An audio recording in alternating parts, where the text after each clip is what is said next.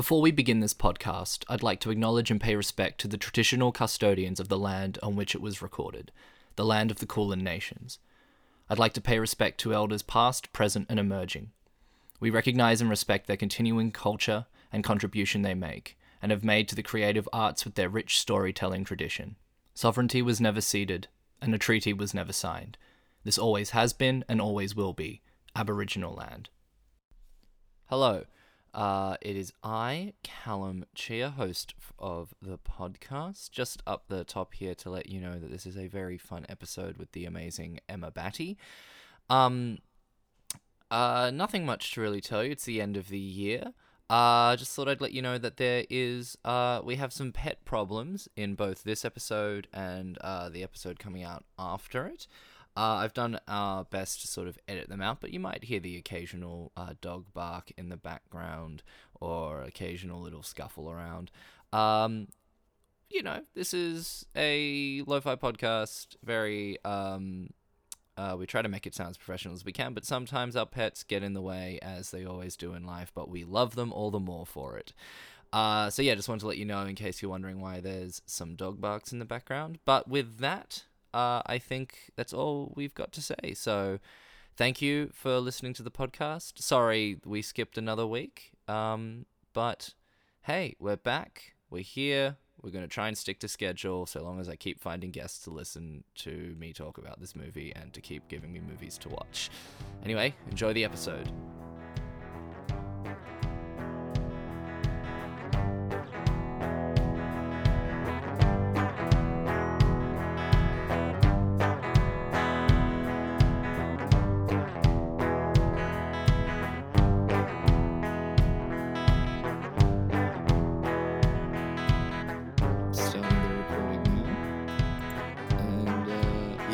Think we're good to go. Okay.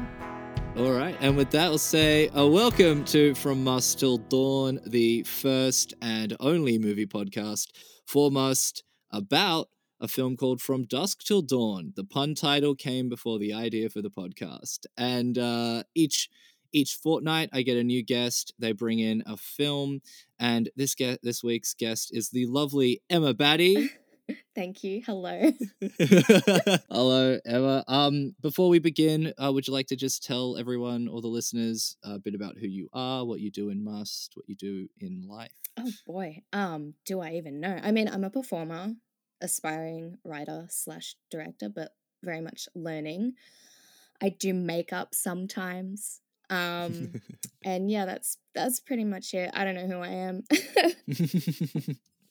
Um, and you you recently worked on a show for the Fringe Festival that's just wrapped up at the time of recording the night before. Uh, do you want to tell us a bit about what that was and what that experience was like? Yeah, so for the third year performances, we were part of the Fringe Festival. So I was part of We Are Air, which was directed by Cass Fumi, and it was basically it was a Zoom performance, and we had a lot of fun creating a wacky world.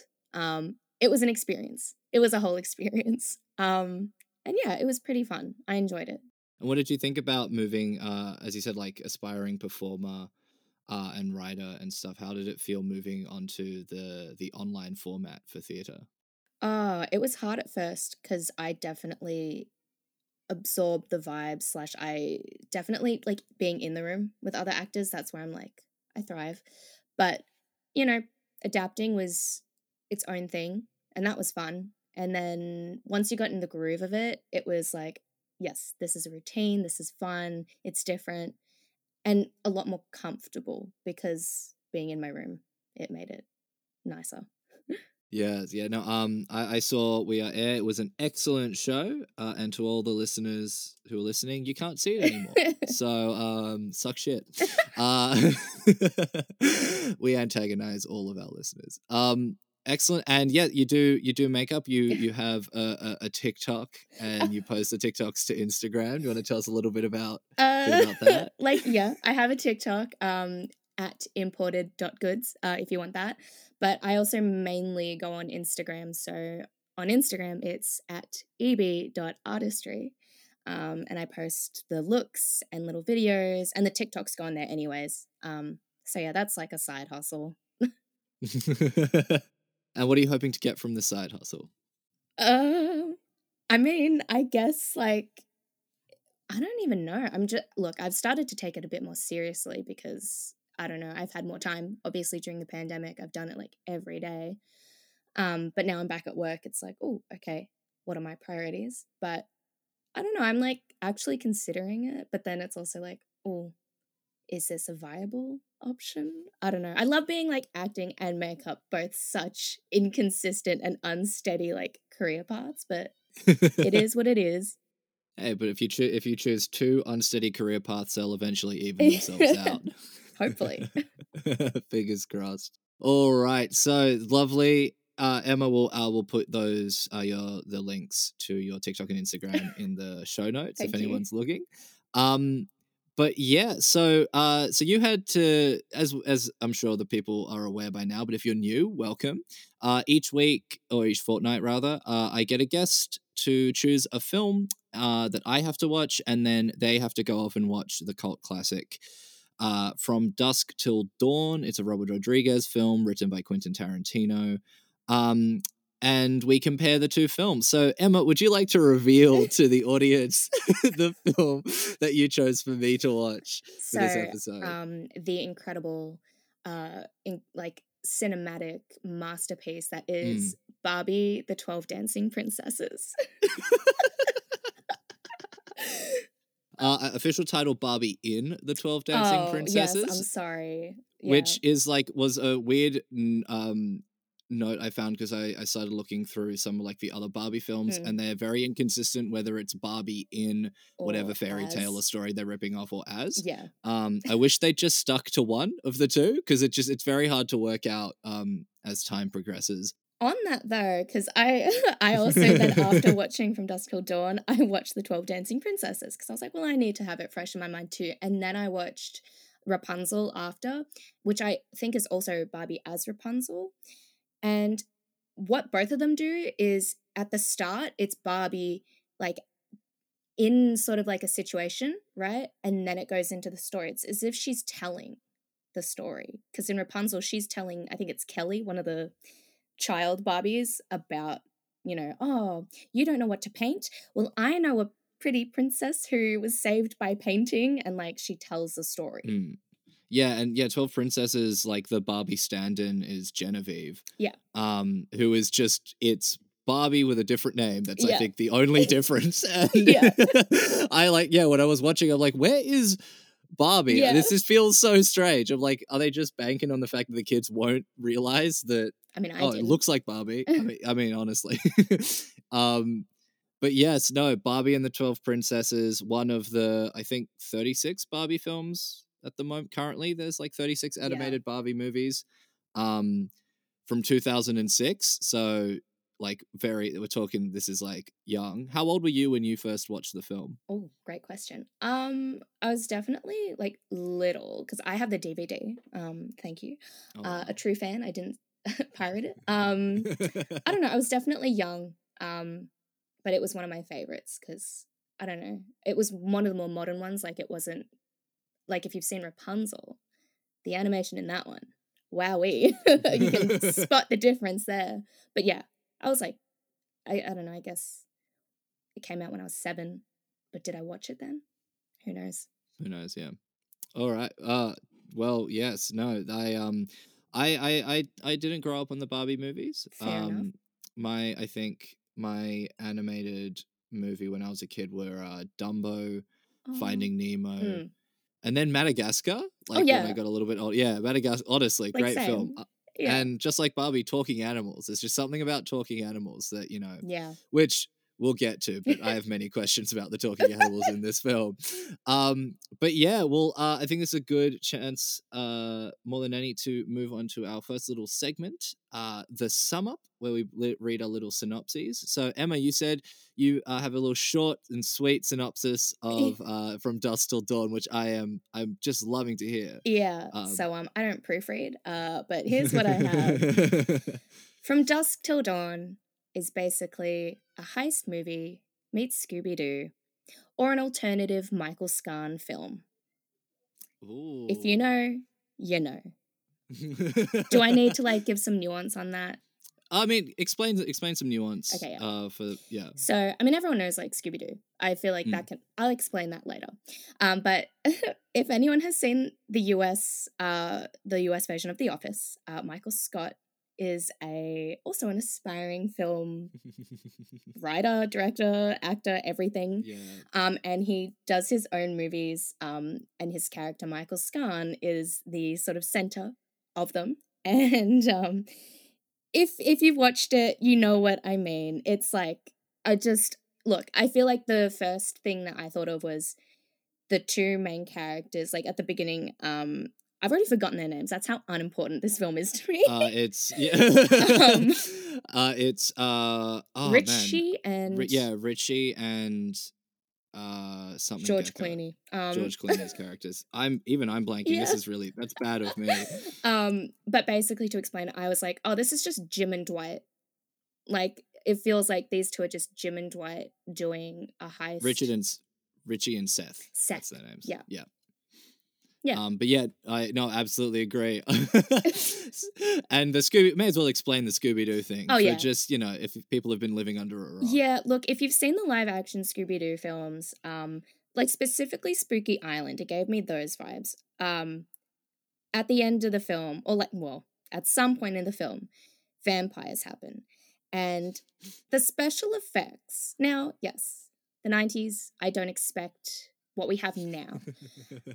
but it was just so like I couldn't take it. It was almost like, oh, this isn't an adult movie because these Yeah. effects are so bad. Um, And so it just reminded me of Scooby Doo, like when they did their sort of special effects. It was like a similar vibe. Mm. Yeah, no, I, I, yeah, I can get that. It's um, once again, just bringing up the the the titans of film, uh, Twelve Dancing Princesses, Dusk Till Dawn, and now live action Scooby Doo Mystery Island. Yeah. Um, yeah, no, um, I definitely agree. I love also the fact that you've referenced another piece of pop culture to reference this movie, Yeah. and I just I, there's something about that because this film is just it's very much I don't know it feels very much like that. Mm. Um, a lot of weird references to things that are just all over the place. Mm. Um, excellent. All right, I'll read you my little my little summary I'm of excited. Barbie and the 12 Dancing Princesses. All right, here we go. Barbie and the 12 Dancing Princesses is a 2006 Barbie, ba- Barbie brand straight to video film directed by Greg Richardson. Greg Richardson directed other classics such as Barbie and the Magic of the Pegasus 3D, Barbie as the Island Princess, and a whole bunch of Max Steel films, which is a child's show that I have no frame of reference for, but there you go.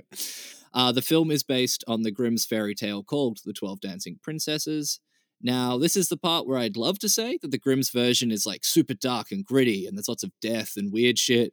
But to be honest with you, the original is just as inoffensive as the Barbie adaptation. Um, that being said, there are a couple of differences. Uh, so, in the story, a king finds the soles of his 12 daughters' shoes worn out every morning, despite them never leaving the room. So, the king promises his kingdom and his daughter's hand in marriage to anyone who can find out what the heck is going on. So, an old soldier takes him up on his deal and gets given an invisibility cloak by an old woman and is told not to accept any food or drink the princesses give him because they just drug all of it. Um, which, you know, why not? So he follows them for a couple of nights as they go off to another castle across a lake and dance with 12 princes. Then he tells the king and he takes the eldest, ha- eldest hand in marriage, and the 12 princes are cursed and happily ever after. Um, the Barbie adaptation removes the sale of princesses, but maintains a similar amount of drugging. Uh, it fo- it follows 12 princesses whose names aren't important except for Genevieve. Uh, there's a king who loves them but wants them to be more like princesses, so he gets his evil cousin to come and train them. But she actually wants to be queen, so she starts so she starts poisoning the king, and there's a B plot involving a talking monkey and a talking cat that fight. And I'm sorry, I, I can't, I can't go any further because that's not what this film's about. This movie's about making motherfucking money, and boy, did it make bank. $28.7 million in domestic home DVD sales, which may have been due to the six different DVD variations Ooh. and one musical DVD sold, which I have up here. Uh, we have the list the Barbie Dancing and the 12 Dancing Princesses, the original edition, Barbie and the 12 Dancing Princesses, the special edition, Barbie and the 12 Dancing Princesses exclusive edition, the Barbie and the 12 Dancing Princesses classic movie edition, the Barbie and the 12 Dancing Div- Princesses, which there is appears to be no difference between this and the first one, so I'm going to say Blu ray. Mm. Uh, it also appeared in the Princess Collection, which has four films, which I can't make out all of them, but it looks like there's the Pe- uh, Pegasus one, Princesses, The Island Princess, and I think The Princess and the Pauper. Uh, and then the musical DVD, which is a sing along. Um, uh, and then that's not even mentioning the books, which include bu- uh, a panorama sticker storybook, a Barbie 12 Dancing Princesses Step into Reading, the junior novelization, the fairy tale collection book with came along with a Genevieve doll, the storybook, a picture book, a fantastic tale which had a bracelet, uh, another book that just retells the story, Sisters Forever, uh, a book that had a door hanger in it, uh, a coloring in version, a sticker activity book, another one that's called Magical Tale, an evening tale, and another coloring book. And then we ain't even getting into the video my games. We had Barbie and the 12 Dancing Princesses on PlayStation 2, Barbie and the 12 Dancing Princesses on PC, the Game Boy Advance, and the DS version. And that's not even mentioning the motherfucking dolls, right? now, as I th- as far as I'm aware, the the actual Barbie and the Twelve Dancing Princesses branded dolls are discontinued, but on eBay, an unopened Twelve Princesses my doll God. goes for roughly anywhere between eighty to 170 US dollars. Um, strangely, the 170 goes mostly for the the cobbler's dolls. Oh. Uh, but I think that's bec- I would assume that's just because they were probably in lower production at the time. Um, so yeah, this movie is about making money, and this movie made a shit ton of money. It also helped for the fact that uh, that in 2000, uh, coming into 2007, Mattel had a massive uh, jump in the stock market, and I reckon it's probably due to this and many of the other Dancing Princesses movies. So, in the spirit of things, yeah, the movie, it's pretty good. I enjoyed it, but did it make a shit ton of money? Yes. Is that what it was supposed to do? Absolutely. Wow. I did not know any of that. I don't even know what version I have. Wow. Yeah, you will have to. Well, you have to send a picture. We'll have to put it on the Instagram. I want to get a picture of which DVD copy you had. Um, yeah, this movie, I couldn't find the budget for it anywhere, which is really annoying because I don't know actually. So I don't know if it actually made money. I'm assuming it with 28 million dollars and looking at um, the animation, I don't think it was made with uh, a lot of money. Mm. But in saying that, like with just on sales alone and the merchandising, this film made bank. Wow. Um, yeah.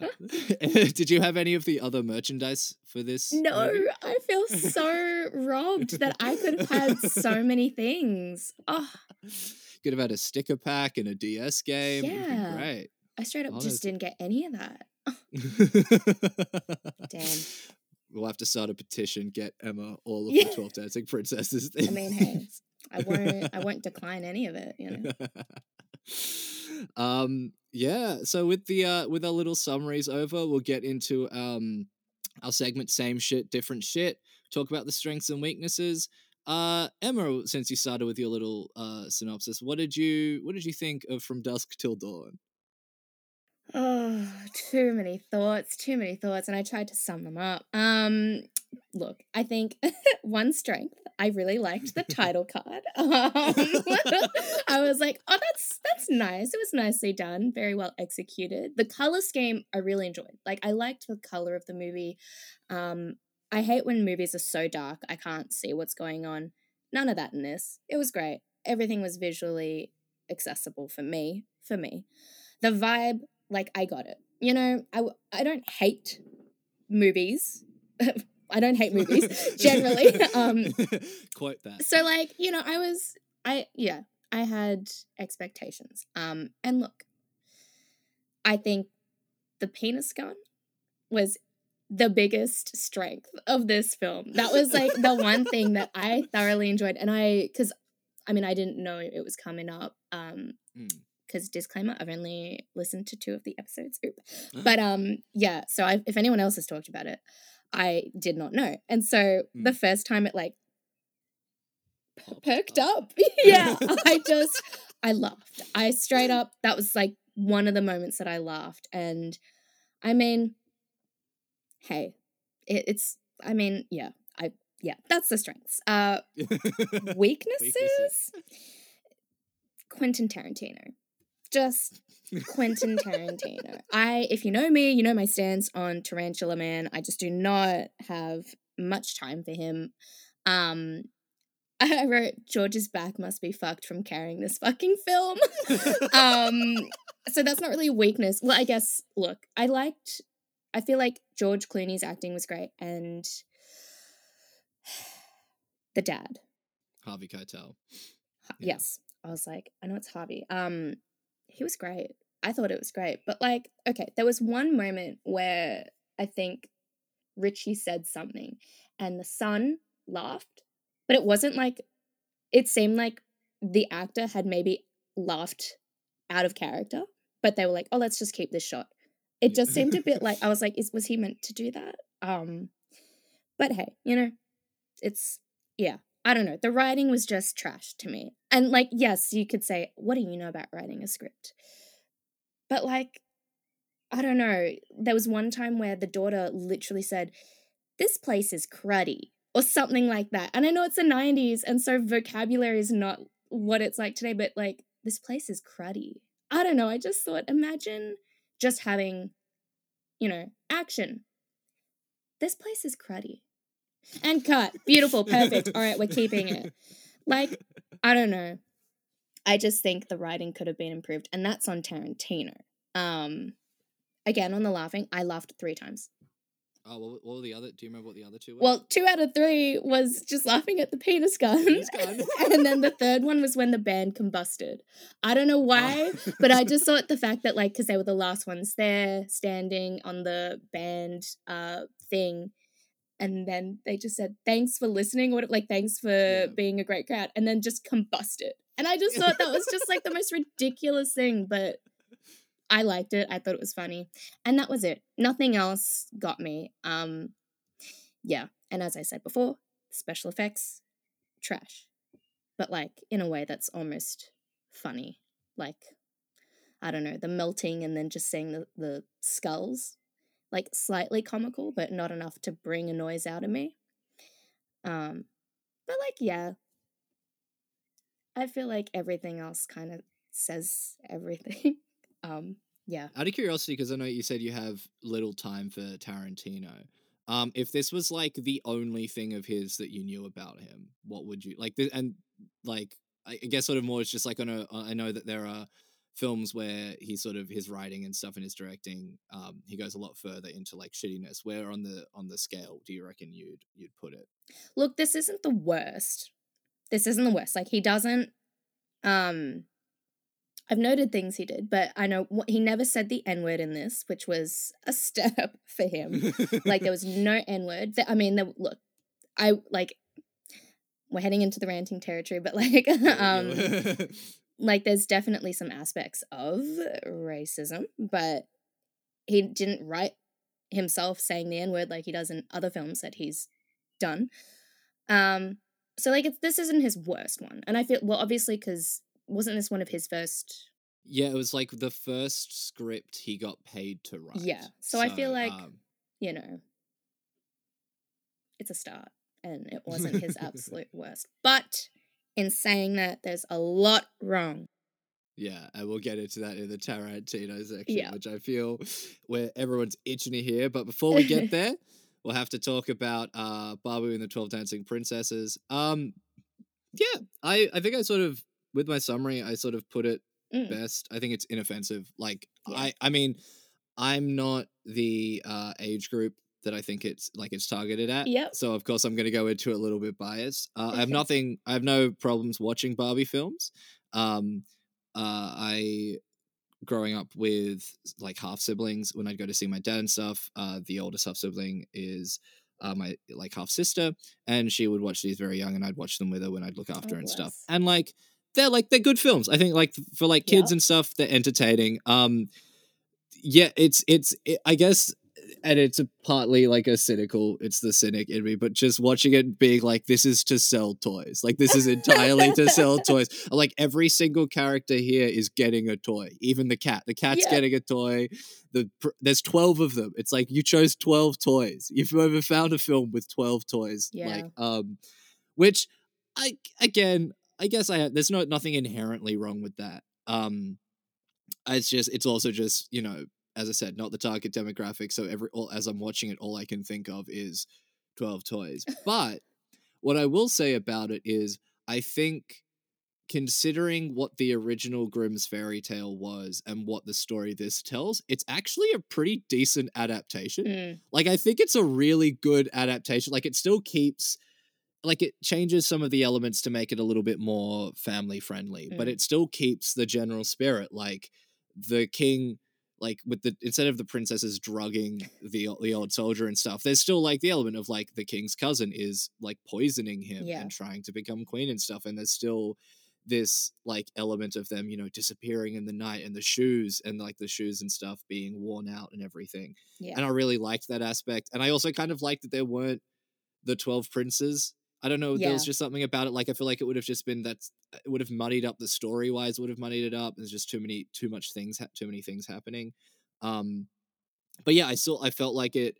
It kept even at the end with the the the cousin being cursed. Like I know at the end of the Grimm's fairy tale, the twelve princes get cursed, and I can't remember what their specific curse is. But like the fact that she gets cursed to dance forever Yeah.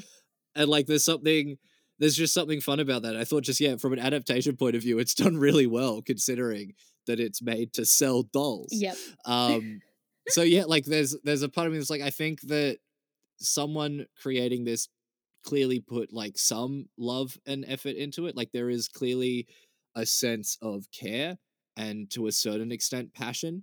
Um it's yeah it's just hard to sort of be when you're just looking at it like maybe actually what helped with not having the main princess be called Barbie and having her like the the Barbie stand-in being Genevieve um I think meant that it was a lot easier to look past the whole Barbie sales element of it because I think if the the fine like if that daughter was named Barbie I'd be like oh yeah that's right every time they say a name like right this is a toy film um I think it definitely made it easier to watch it and think of it as a standalone, like as its own sort of separate entity, um, which was nice. I really enjoyed it. Um, weaknesses, it's not too much. I mean, the animation is not super great, Yeah. but like it's 2006 and it's a kid film, but I'm assuming had a fairly low budget Yeah. compared to how much it made.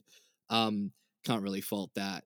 Um, there's yeah a couple of editing things. There's a couple of just weird lines Yep. in it, like just some offbeat things, which I'm just like, oh, that could have used a bit of an edit, like, or just like, or just scenes that go on for like a little bit Too too long long. in the animation. Yeah. I think the main one that for some reason just made me crack up is when um the princesses at the end they're trying to get back into the castle. There's a scene where like um oh what's the cobbler's name? Derek. Um Derek, yeah, he opens the door and he's like looking around and they wave and then it's this weird scene of like them running in and then he like closes the door behind him, but it's just really just weird and jilted and it just Yeah. takes a little bit too long and you see him like go and grab the door, but he, his hand clearly does not grab the door handle. And then it pulls close and there's just silence. There's just nothing. That's that's another thing. There are so many scenes that have no sound design Yeah. whatsoever. And I just it really scared me at points. I'm like, what I'm like, what's happening? It's so deadly silent. It's just people walking. Oh like it like, yeah, there were definitely scenes that I think if um cut and edited it correctly could come you could make this into a thriller like really Oh, yeah. easily like really easily you could make this into like a short film thriller um but yeah like fine perfectly fine film um i can see if i was a little bit younger uh i probably would have enjoyed it more but as it stands it's a, like it's a good movie it's a decent film it was an enjoyable watch Yeah, what about Um, the music? I love because I loved the music. I can like I remember singing along to it as a kid, and like when I rewatched it, I was singing along to it, thinking, "Oh my god, wait, I still remember this." Mm. Like the birthday Ah, song. Yeah, the birthday song. yeah, I do have to admit, for a film about dancing, the music is actually pretty top notch. Um, that credit song, that closing credit Yeah. song of just, I don't know I don't know why that wasn't in the movie, but Yeah. like just absolute ballad that was. I can I can see you know my younger sister f- dancing to that shit Yeah. when the movie ends in the lounge room. Um, yeah, like the yeah the music was the music was really good. As I said, just when the music isn't playing, there's just sort of nothing. Yeah. and that's a little bit nerve wracking. um, but yeah, all right. I think we'll um we'll get we'll get straight into the juicy section, the Tarantino best name, best section. Uh, so Emma, I can see you're just chomping at the bit I'm just like to get oh. to the ranting. So this is your time. Have a way. Have at it. Okay, so I don't know what's been said already. I just know what my thoughts are, and hey, I could be wrong. I could be irrelevant.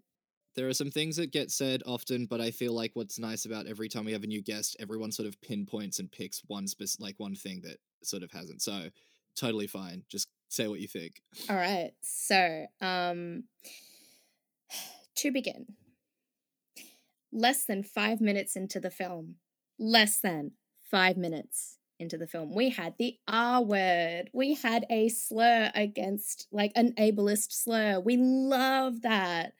Um, then less than 10 minutes in, we had the B word, which I, I, I just, I don't want to say words, but like the B word, you know, female dog. We love that. 10 minutes in, less than 10 minutes in. Um, not surprised, just not even disappointed. Just, just, you know, it was, it was. Um, I don't know. I, I also just want to say, I feel like the vocabulary in this film generally was just weird and like, it was almost like he's trying to make them seem comical by making them again like this is you know the this place is totally cruddy. Like wh- why? Why? Um i don't know. It was just weird. The vocabulary i there's no other i can't think of any other things. I wrote i actually look i took notes while i was watching. I um oh yeah. He says like he says potato head in the beginning as well. I think it was the um the ranger that gets shot at in the um at the station the gas station he's he like he says potato head in some sentence then he also says oh i just gotta drain my lizard which like i get that one that makes sense and like yeah i guess it fits the character but still just like what? Um oh one thing i picked up in the start as well like so the the guy at the register who was obviously sort of low-key being held hostage while the ranger comes in he gets like shot at and he ducks down to get his gun from the safe. And he's like twisting the thing. Don't safes click when you yeah, but uh, i mean i don't know. Just a little thing that was like because obviously he's trying to be sneaky but i was like don't safes click when you're doing the Yeah. thing. Anyways um yeah that's and this is where i was like so quentin tarantino is just dwight this is just jim and dwight. Um and i couldn't unsee it. It's because like he just looks so uh. anyways yeah, i know so many people have picked up on tarantino's acting already but like i don't know. I don't know if okay you know when bad actors don't blink on screen? Like they just never blink because they don't think to do that and it's like noticeable see this is where i'm like okay is he a good actor and he isn't blinking because sometimes like sociopaths or psychopaths just tend not to blink as much? Or is he just a bad actor and he's not blinking throughout any scenes? Um that was a thought. Um what I think that's that's slowly becoming um the the the mission of this podcast is to answer that like the little side the little B plot of this podcast is to answer the unanswerable question of is Quentin Tarantino a good actor in this movie or is he just really bad? yeah like i think we'll he's never really know. bad um because another part this is where i was a bit like there was a little it was a little incestuous like a little um like there's nothing to actually prove it i, I was just like mm. There was like one uh the scene where uh seth comes back to the motel and richie's just killed the uh the clerk from the bank and he gets mad and he's like all up against him on the wall. Like already it's like a now kiss kind of thing. But like they hug like because obviously seth yells at him and he's like what is wrong with you? But then like they hug because they're brothers and they're like no we gotta love each other no matter what. But the shot is like just a few seconds longer, and you just Tarantino's obviously got his hands around George Clooney's back because they're hugging, and then it just like lowers down Yeah, a yeah, little I bit. remember that. Yeah. And I was like, um, did they keep that in for a reason? Are they like, let's just make the audience think something? I just, I was like, okay. I mean, hey, how close are they? I don't know. I don't want to know. We'll never know. Um, ah, the racism. Okay, so now, obviously, in this film, not as bad as others, and it's not like that. Racism isn't necessarily a plot device in it. Um, however, the classic, you know, oh, he's wait, he's your son, but isn't he Japanese? yeah. Uh, all Asians are obviously the same, aren't they? Like, wow. What, like, we could have gone without that. If he, if George Clooney's character didn't say that, nothing about the movie would have changed. I was just like, okay, classic. Let's just poke fun at Asians because that's that's why they're in films. Um, it was interesting. Like the uh, son is an interesting character to like look at because obviously there's the part where when they're going through the border he's like saying you know you're in like you know you're not in control they're in control you know like just conf- like fess up and tell them that we've got these guys holding us hostage. And the dad's like no no no. I'm in control. I'm in control. And it's just interesting to think about when um when it comes to asian characters especially male ones they're generally these really passive um eff- like really feminine or effeminate, but like in this case, that wasn't necessarily a trait, but definitely the passive, like, oh, uh, I, you know, I'm, I'm like, I'm a boy, I, I can't do anything kind of thing. And it was just interesting. That's just a thought, a food, like food for thought for the listener. Um, but also there was some like racist stereotypes as well, like the word ape was used not at actually directed at the one token black character in the film, but still at a person of color. they called him an ape. Then they mentioned melon, and I was like, oh, oh, that's a very like old classic racist stereotype. Um, so that was ob- like one of the obvious Tarantino racist things that I was like, mm. um, he cannot write women. I love Juliette Lewis, and I was like, okay, I had hopes. I had hopes that, you know, and yeah, we had a final girl. We had a classic final girl. Um, but first of all, can I just say, this character does not use her perfectly working ears. Because one, one, um, I mean, I wrote down, girl, did you not listen? but I don't remember which part that was for. But like, there was another part at the end where in the bar, where they're in the bar, and it's all silent.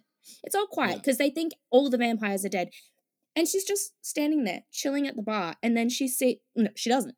We see, uh, uh, one of the I guess human patrons Mm. of the establishment who obviously got bit and then be turned into a vampire or something, and was crawling towards her, grunting, right? Mm, And it's like, yeah. okay, if you're standing in an pretty much a, a big room and everything is still because most people are dead except the one standing at your height level, do you not see something crawling towards you on the ground? Slash, do There's you no not hear it? Because you're all just like silently, like re- reveling in what's just happened. Do you not? Ugh. it's just, uh, but it's for tension. Um, it doesn't matter whether it makes sense. It builds up tension. I know, you know? but they, I feel like there could have been something else. Like, I mean, the tension was there with um the character who got bit and then hid it from everyone else. That was Oh yeah. that was good. Um, that's yeah. That's the guy Sex with machine. the, the penis sex Yeah. machine, penis gun, sex machine. My favorite character. Um, I was so I knew I knew he was gonna get bit. I knew he was gonna have to like either die or he was gonna sacrifice himself. And I was like, oh no, he's being a dick. He's not telling them. and then obviously the dad as well. That was like a little. Look, I wasn't sad, but I was like, oh, like that sucks. But yeah. Then it also made sense when I was hearing about like how it's just the daughter left and her whole family's dead, and I was like, oh yeah. oh, also bestiality. Like, oh, um, like it wasn't. I- I- in what way? Sorry, it's very confusing. No one's ever brought up bestiality on the podcast, so this is new. um, so when Cheech is the bouncer, because Cheech plays two characters, that confused me. He plays. He plays three. Oh, characters, I Well, I just recognized the one at the like when he was the bouncer, and then at the end. yeah. So as the bouncer, because he's obviously saying, you know, like we got all this pussy inside you, like big pussy, small pussy, like uh, whatever. Oh, yeah. and then he says like dog pussy, cat pussy. He he was just Yeah. talking like obviously spouting any kind of pussy, and I was just like, ooh. And like, yes, they're vampires, so maybe maybe socially, like they don't see animals as any different to vampires, but the idea that perhaps there's like cat strippers that didn't please me. Um, that would be interesting though. Maybe it would have made it better. Who kno- actually? Honestly, I want to see the director's cut with all the, the cat and dog strippers, just to, just to know. Like, I mean, there was a snake though. there was a snake. Salma Hayek does have the Yeah. snake. Oh, can I Um, just say, Salma Hayek. she made it almost worth watching. She is just so beautiful. she was 30 when she did that. Mm. 30. Like, I mean, I don't know. I, I guess 30 is still young, but she's so fit. Like so Yeah. fit in, in like the sense, not just like, oh, she's so fit in it. She's like fit fit. Mm. And like she was Yeah. dancing and I was like, wow. But also I, I felt so bad because then she had to do the thing where she poured the champagne down her foot. Yep, and sh- so Tarantino had to suckle her foot. That wasn't fun. I felt bad. I was like, "Oh, girl, I'm sorry you had to go through that." Yeah, no, there are. That, yeah, that's definitely a scene that's come up pretty much every podcast at least mentioned. yeah, Um, it, it's very memorable scene. Probably not for the right reasons, but uh, you know, yep, it's there. yeah. and uh, is that is that pretty much everything for the that you want to? Um, pretty much. Oh, uh, so I I looked through my notes and the line where I think so his name's Scott, the son, laughed and I noticed it was when uh I think Richie said like he grinds his teeth. And so Oh, yeah. Seth tells him to put in his like um retainer and he's like, "Oh yeah, I, I grind my teeth." And then there's a shot and Scott laughs. And I'm like, yeah, that's right. Oh, I remember that's yeah, of course. Yeah, I, that's always that's puzzled me too. The just I, I grind my teeth and the laughing, and it's like, oh, is this just like a mis? Like, was this just an edit they forgot to cut the end off? exactly. Like, man, Scott, unless Scott's just really fired his teeth grinding, Yeah. just he's like, "Oh, humorous as fuck. relatable." Relate, say, oh my, dude, and then I, oh, I want to see. Actually, that's a director's cut. I want Oh, to see the animal strippers and the scene where Richie and Scott They exchange over the retainers. retainers. the teeth grinding oh, anecdotes. Oh, man. Uh, honest director's cut. Man, this director's cut that doesn't exist Yeah. is really sounding honestly that would make better and better. money. Now that's that's the real film. Yeah. um, awesome. Uh, with Disney, uh, Twelve Princesses, Dancing Princesses. I don't have much to rant about. I think there's only one thing. Um, is the parakeet Indian? Okay, so this is the one thing I was gonna bring up as because the voice actor is definitely white. not. Yeah. yeah. so the voice actor is a, a white Canadian man, and oh, I have a feeling he might be dead.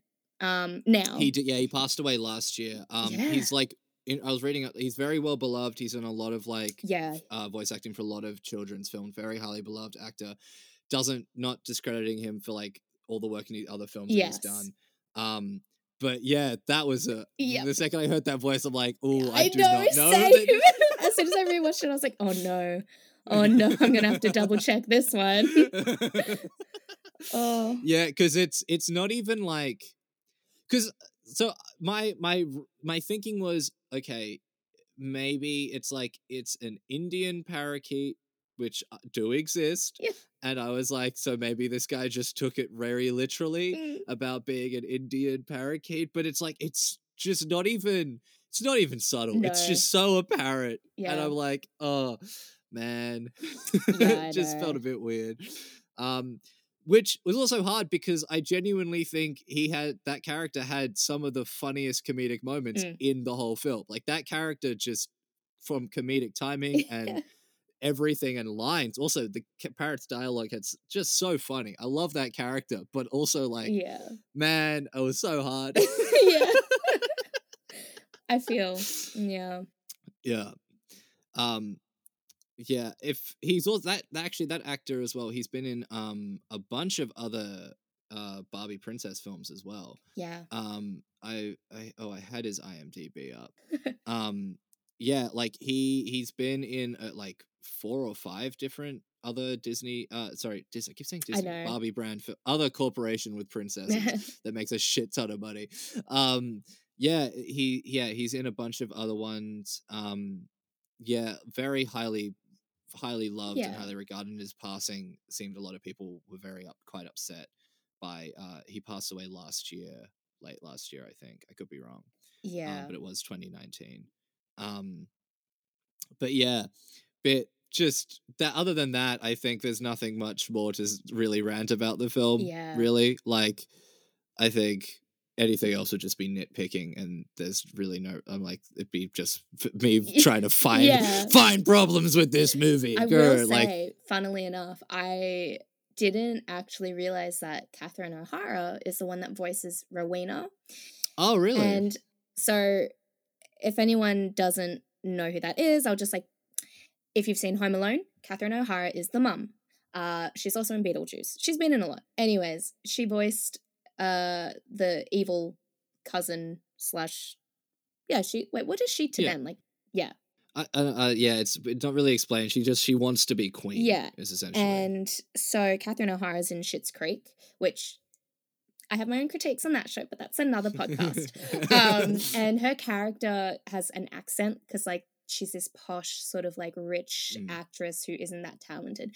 Um, and it's funny because the voice she did for Rowena is so similar to what she sounds like in Schitt's Creek. Mm. And then to like tie it all in, the cat's name in the Twelve Dancing Princesses is Twyla, which is a character in Schitt's Creek. So I was just like, oh my god, look at this like connection. It's connected universe. Oh my Yeah. god, Twelve Dancing Princesses is canonically in Schitt's Creek. Yeah. incredible. Now that's now that's the twi- that's the that's this s- That's a crossover. That's a cr- that's the word crossover. Yeah. I'm forgetting a lot of words today. A lot of important words. I feel like I should Same. I should know. It's it's the heat. We're coming into summer. We're, this is one of the first podcasts we've recorded on a hot, like Yeah. a not hot hot, but like fairly warm day.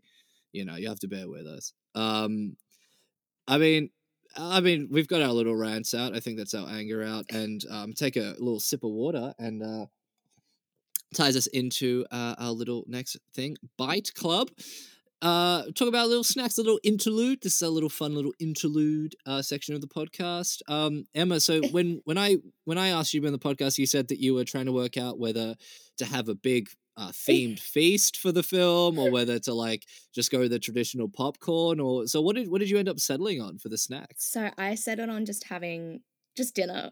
um, mainly because like I didn't have time to find like a, a vegan buttered popcorn, and then I also just didn't have time to cook um a whole mukbang. Uh, so I got mapo tofu, uh, which is basically just like a spicy to- tofu rice dish. Um, it was really yum. Uh, I usually try to eat like a meal when I watch things. Um, I don't know. Just, it's just comforting. Uh, in terms of like, I don't know. I guess it, it didn't really influence my viewing. Uh, I guess like I, I was probably sniffly because it was spicy, but Ooh. yeah. Um, yeah, I don't know. I I always eat when I'm watching something. Like I'll do a thing where if I'm about to sit down and watch something, I'll make sure I have a meal and it's ready and I have to be settled. Yeah, So I did the same thing. I didn't treat this movie any differently. I was like, we'll have the same experience. Mm. What about that's you? well, well, thank you, thank you for treating the film, uh, course. like you would any other film. Yes. not uh, not trying to single it out or anything. Um, I actually didn't, I didn't eat anything watching this movie. Um, I when I watched it, I watched it in the afternoon. Uh, I'd already had a, a bit of a late big breakfast, so I was pretty full, and I was like, oh, hour and a half, I can easily get through this. So, um, but I was, I did drink a uh, raspberry soda water, like raspberry, like lightly, lightly flavored, Yeah. lightly sparkled can of raspberry stuff, and um, you know, it was quite refreshing, and it was it was quite nice to watch the film with like uh this little pink can as well. It really added to the you know the On whole color brand, aesthetic yeah. and stuff on brand. Um, you know, it was a little bit sweet, a little bit fresh, uh, a bit refreshing. Uh, it tasted like what I think, you know, royals of that status would probably have drunk. Uh, you know, so I felt a little fancy because it's like water plus. Water you know? plus. I mean, like, yeah, I guess. Yeah, that's their like normal water. Yeah. They're like they're like, what? Your water just comes from a tap. We have to. It's like filtered through the crystal streams surrounding our Mm. castle. yeah. That that. oh lord yeah the that castle honestly I, I never got any bearing of how big or small it is because all the indoor shots make it look huge but all the outdoor shots i'm like oh that's really tiny that's a really small castle Yeah. no sense of scale for the uh for the, the kingdom which i don't think actually ever gets a name but you know Well, at the start, oh no, I think because but, but something Ovia. It's not Oh, Genovia. yeah. That's uh Princess Diaries.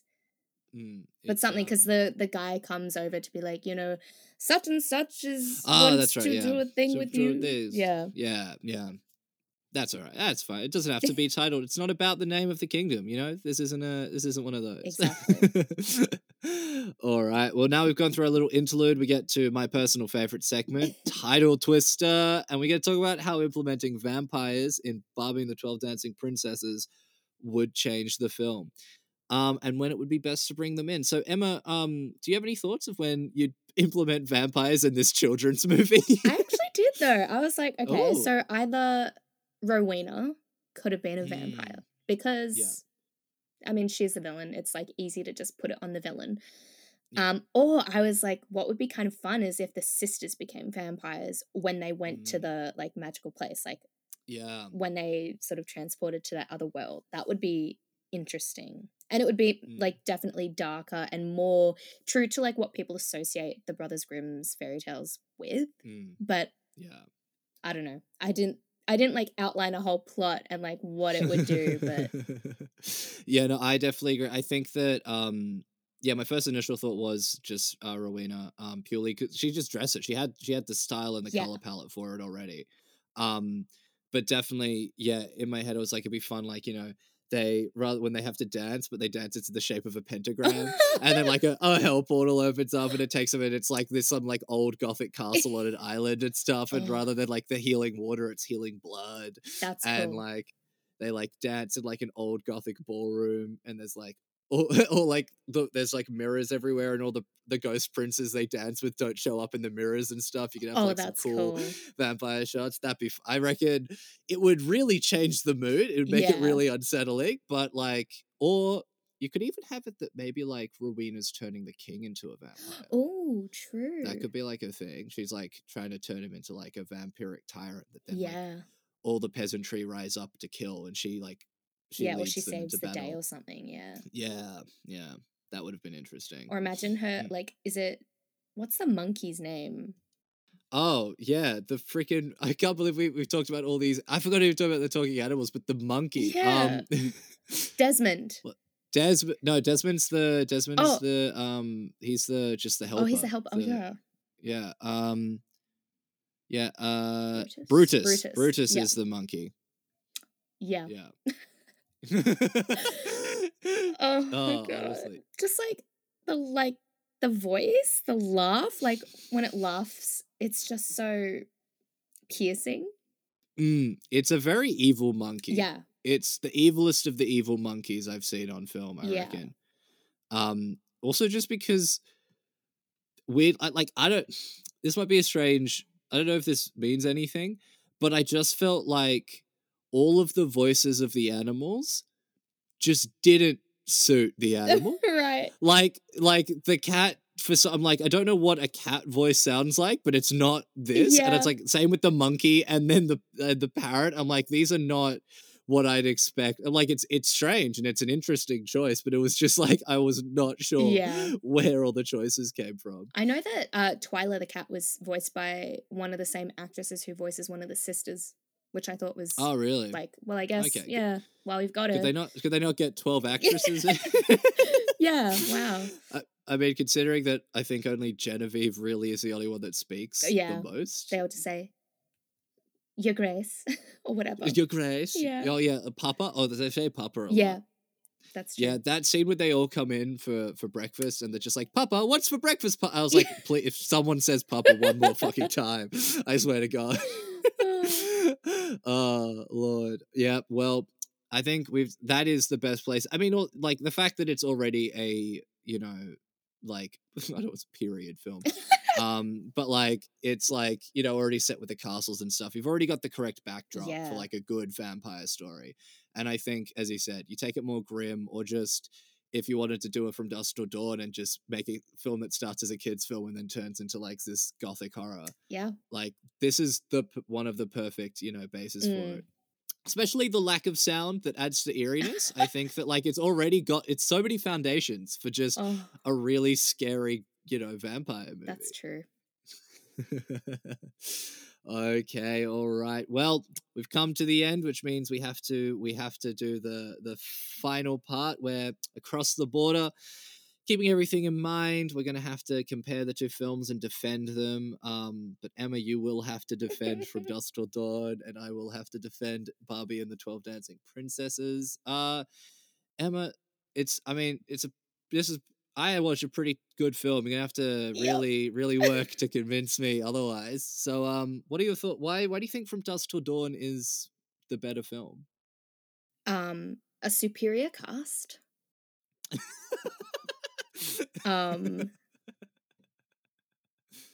the acting is so good. Apart from like one specific actor, totally fine. That's just one actor. It's so good. Um, and Salma Hayek, Salma Hayek. Salma Hayek. penis gun. right. I mean, gun. like, hello. Yep. if that doesn't make you consider From Dusk Till Dawn the better movie, I don't I don't know what will. Mm. Those are some. Those are some very strong points. Yeah. There's actually some really strong points. Um, I mean, Barbie and the Twelve Print Dancing Princesses. It's you know, it's a good kids film. I think it it's a great adapt, really good adaptation. Still keeps the spirit of the original tale. Um, you know, the some humorous, some very humorous moments. I there were some moments that I laughed out at. Some of them were intentional jokes, and some of them were just the strange, the strange animation. Yeah. um uh and in a way it's like you know both of these films were released 10 years apart. So uh in in you know some way you could say that this is the spiritual successor to from dusk till dawn Oh my god. um yeah like i thought it was i thought it was a really good film. I had a lot i had a lot more fun with it. Um knowing that it was um a children's movie that's and not to say that children's films can't be good in fact more of the opposite. It was i really love children's movies and i think there are some excellent ones like uh paddington fantastic mr fox Yes. um you know even uh, movies that sell toys. The first lego movie i think is fucking phenomenal. Like like these are great films and i know I, going into it i was thinking you know it's 2006 it's a barbie movie they made like 36 of these. I was expecting it to be just a very shameless cash grab of like yeah and i actually i had a lot more fun in it than i thought i like genuinely thought that i would um but the film doesn't have a penis gun in Salma Hayek, which I, I think is the winning factor. And I think From Dusk Till Dawn is the better film for those reasons alone. Um, you're right. I think you, you convinced me very well, Emma. I want to die. is gonna be like this is gonna haunt me for the rest of my life. I hate this so much. Uh, yeah. Look, that's why I'm always every time someone when people come on here and they choose a film that means a lot to them, I'm like, you're not. I don't don't do it. It's like highly recommended that you don't. But in that saying that for anyone listening that is a potential future guest, do do it. I love it. We love to tear down your childhood film. Damn. um, thank you so much for coming on the this episode of From Us Dawn, Emma. Um, it's been amazing to have you. First, uh, Barbie film, uh, for for the podcast, and who knows, maybe not the last. Maybe this will inspire more more Barbies. Hear that, future guests? More Barbie movies. That's what we more. want. I mean, I I will request Rapunzel. I just I will because if you don't like the silence in this one, you'll love the silence in that one. uh well you know you know what to do future guests you know what to make me watch um emma ex- like anywhere that people can find you um for future stuff so uh, do you want to plug your socials again just at the end Yep. So you can find me on Instagram uploading my makeup looks at eb.artistry. And then on TikTok, you can find the same content at imported.goods. Um, thank you for having me. This has been no worries it's been a time. It's been great. Um, this is a lot better than watching the movie. Uh well that hey that's what we go that's what we strive for in uh Mm. in this podcast. We we definitely want the experience of listening to be less painful than watching the film. Um yeah amazing. Uh check check out uh emma's socials and the tiktoks and stuff. As i said we'll have them in the show notes. Um we're at the end of the year which means that there's not really any theater projects or art stuff to plug. Is there anything that you um that you met, you're aware of coming up or in the future or like i don't know any stuff you're working on that might have developments and everything or just to watch people to keep an ear out for Uh yeah, just keep an ear out. There's there's stuff happening. Um keep keep a keep an eye and an ear out for all that is to see and know. Uh you'll hear more. Yeah, I'll, I'll make it Yeah, known eventually. yeah yeah if you if you follow the socials i'm sure that emma will uh, make you know about them on the socials. Um thank you once again for coming on the the podcast and um with that we'll just say all right ramblers let's get rambling